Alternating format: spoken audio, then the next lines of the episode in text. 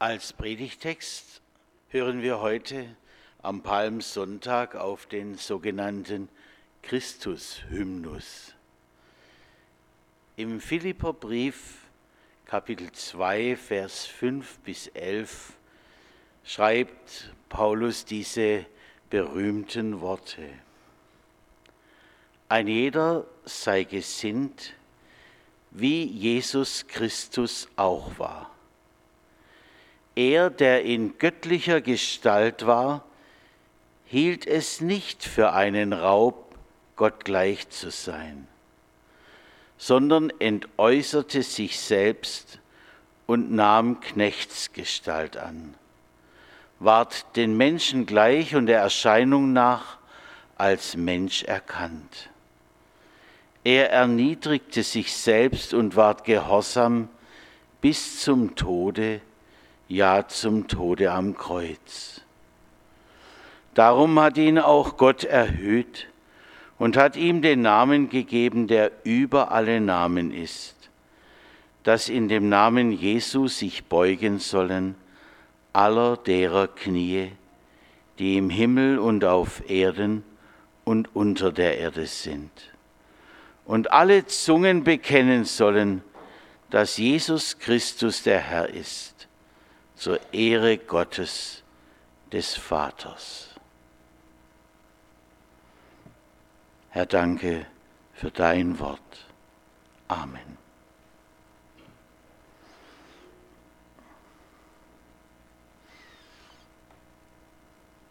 Im, Im Schwäbischen kennt man den Ausdruck, es ist einfach nehme des.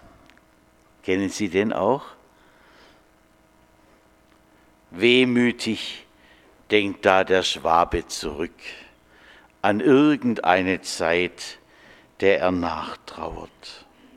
So war's einmal. Und so, das gab es zu allen Zeiten, nicht Schwaben, aber dieses Denken an zurück. So war es damals auch unter den Israeliten, dass die Älteren erzählten, früher, da war's anders.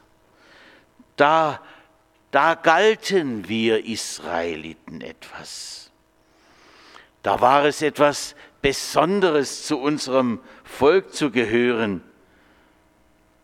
Wenn dann unser Oberster, unser Anführer etwas sagte, da horchten sie alle auf sogar die Menschen aus den Nachbarländern.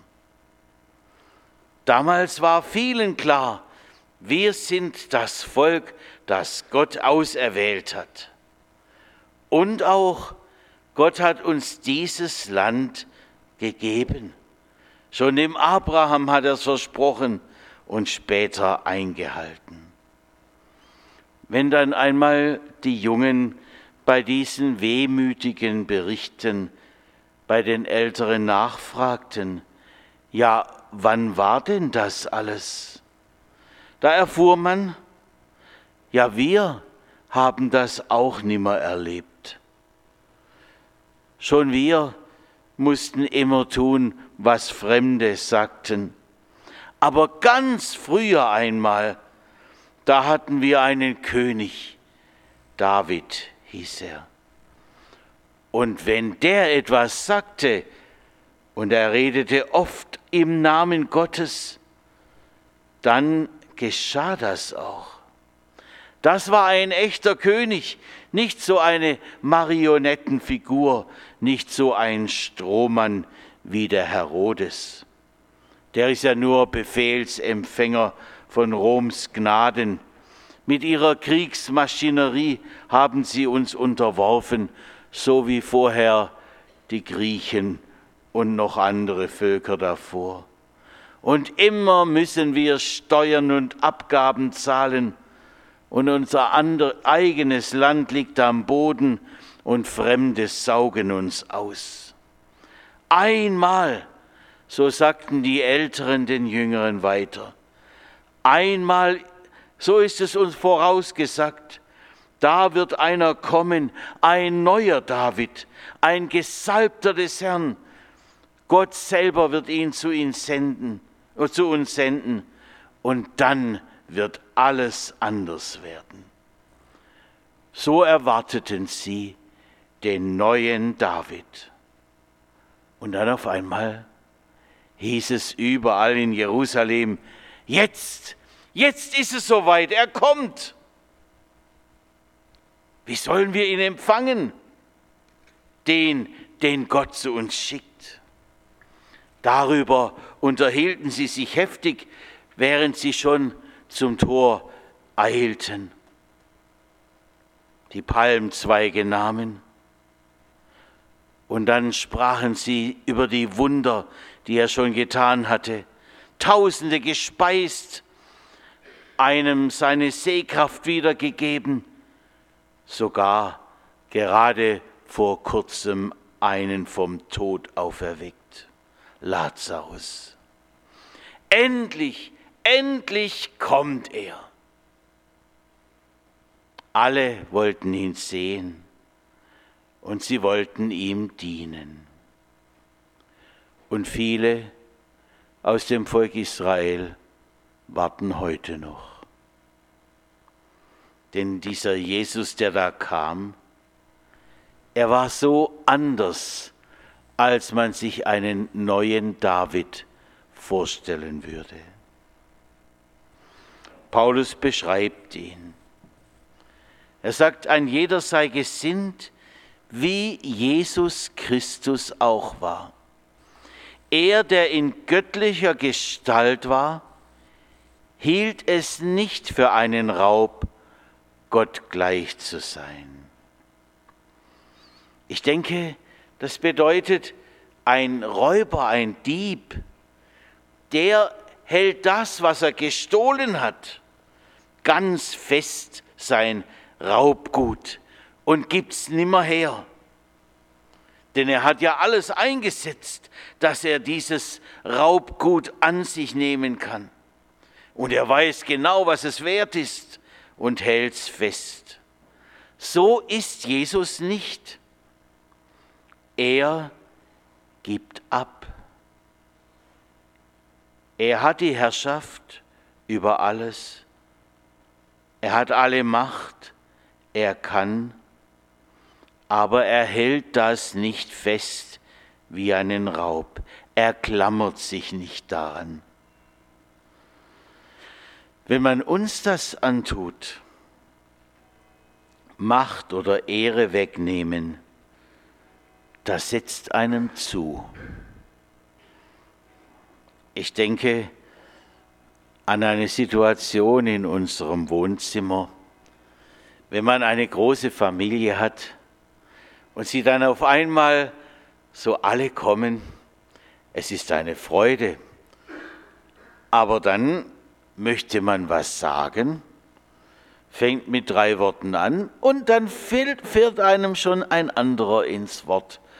Und irgendwie denkt man, sag mal, gilt es gar nichts mehr, was ich sag? Ich weiß nicht, ob Sie so eine Situation kennen.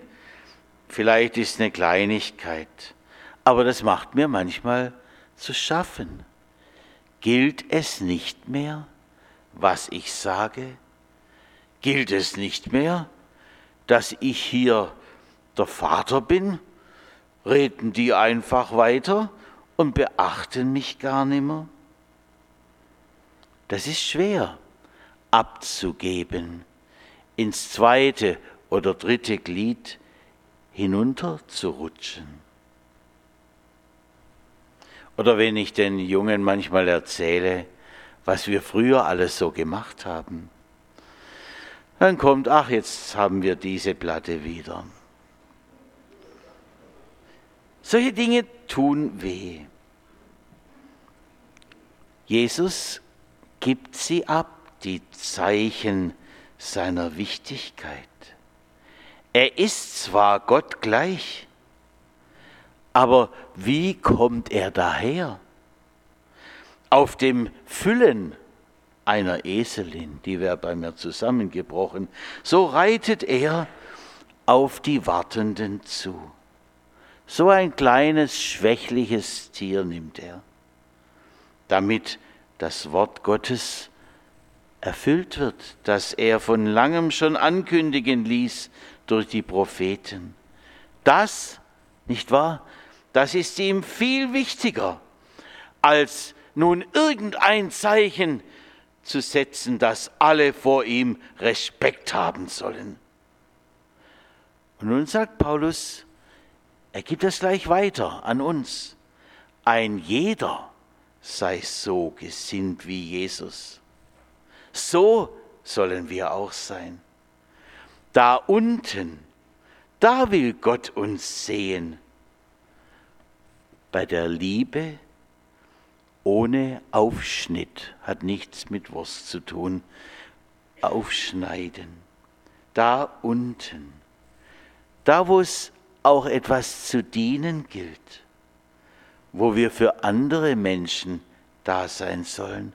So wie es uns Jesus vormacht. Das heißt nicht, jetzt muss jeder sehen, was ich Gutes tue sondern so, dass die rechte Hand nicht weiß, was die linke tut und umgekehrt. Da soll unser Platz sein. Paulus berichtet über Jesus, er entäußerte sich selbst und nahm Knechtsgestalt an, ward den Menschen gleich und der Erscheinung nach als Mensch erkannt er erniedrigte sich selbst und ward gehorsam bis zum Tode, ja, bis zum Tod am Kreuz. So wird es auf andere Weise erklärt als sonst im Glaubensbekenntnis. Es ist ja im Grunde auch ein Glaubensbekenntnis, dieser Christus-Hymnus, dass Gott Mensch wird. Der wahre, Men wahre Gott wird wahrer Mensch. Er kommt total zu uns. Er ist einer, der auch leiden muss, der sogar einmal ausrufen wird, fünf Tage nachdem man ihm mit den Palmzweigen entgegengewedelt hat, mein Gott, warum hast du mich verlassen? Der dieses äußerste Menschsein miterleben muss. So weit erniedrigt er sich. Da ganz unten hat er seinen Raum. Bei den Typen, über die man lacht die man verspottet, die Soldaten einfach wegnehmen können von der Gesellschaft und auspeitschen und wehrlos scheinen. Genau da, in der tiefen Menschlichkeit, ist Gott gelandet. Der wahre Gott wird wahrer Mensch. Gott sieht es wie sein Sohn diesen Weg geht, bis ans Ende, bis zum Kreuz, bis zum Ziel dieses schweren Weges und vertraut ihm alles an. Darum hat ihn auch Gott erhöht und hat ihm den Namen gegeben, der über alle Namen ist dass in dem Namen Jesu sich beugen sollen aller derer Knie, die im Himmel und auf Erden und unter der Erde sind. Und alle Zungen bekennen sollen, dass Jesus Christus der Herr ist, zur Ehre Gottes des Vaters. Hier haben wir im Grunde alles zusammengefasst, was in dieser Karwoche geschieht. Von dem Reiten auf dem Füllen der Eselin, von dem Jubel der Menschen bis ins Kreuzige, bis in die Niedrigkeit und dann auf einmal hat er ihn erhöht. Alle Knie sollen sich vor ihm beugen. Und ich glaube ganz fest, das wird einmal sein, wenn er wiederkommen wird. Und wenn alle diesen Ruf hören, wie heißt es hier, die auf der Erde sind, im Himmel, aber auch die unter der Erde, die, die schon längst gestorben sind, deren Gebeine verwest sind oder verbrannt, alle werden da kommen. Alle werden vor ihm niederfallen. Menschen der ganzen Welt, nicht nur der Christenheit, alle. Er wird kommen, so bekennen wir in unserem Glaubensbekenntnis, zu richten die Lebenden und die Toten. Ich denke zurück an meine Gymnasiumzeit. Ich war meistens ein stiller Schüler, sodass meine Klassenkameraden zu mir sagten, was, du willst Pfarrer werden, du kannst doch gar nicht reden, weil ich eben mich kaum gemeldet habe. Aber dann kam unser Deutschlehrer und besprach mit uns Nathan der Weise von Lessing. Und dann sagte er, schaut, hier ist so wunderbar alles aufgezeigt. Niemand weiß, wer jetzt den richtigen Ring hat, wer den richtigen Glauben hat, ob es die Juden sind oder die Mohammedaner oder die Christen.